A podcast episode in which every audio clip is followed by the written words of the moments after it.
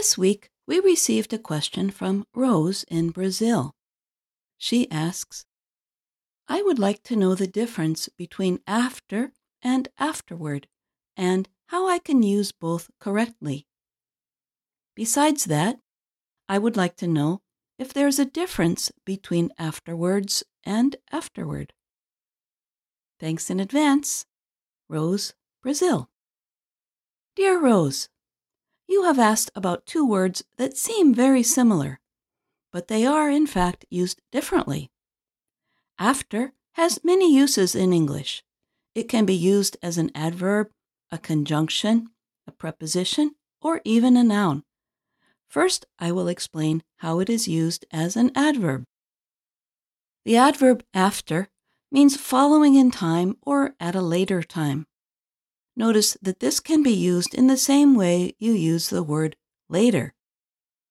She returned from the trip one year after. It is probably more common to use after as a preposition.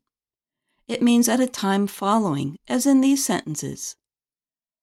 My brother was born five years after my parents' wedding.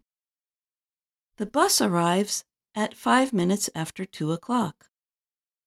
And after is also used as a conjunction. That is, it joins together two ideas in one sentence. Don't tell them until after they have had lunch. Now, on to afterward.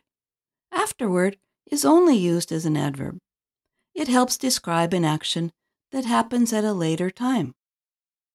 Kai got the job and received a promotion afterward.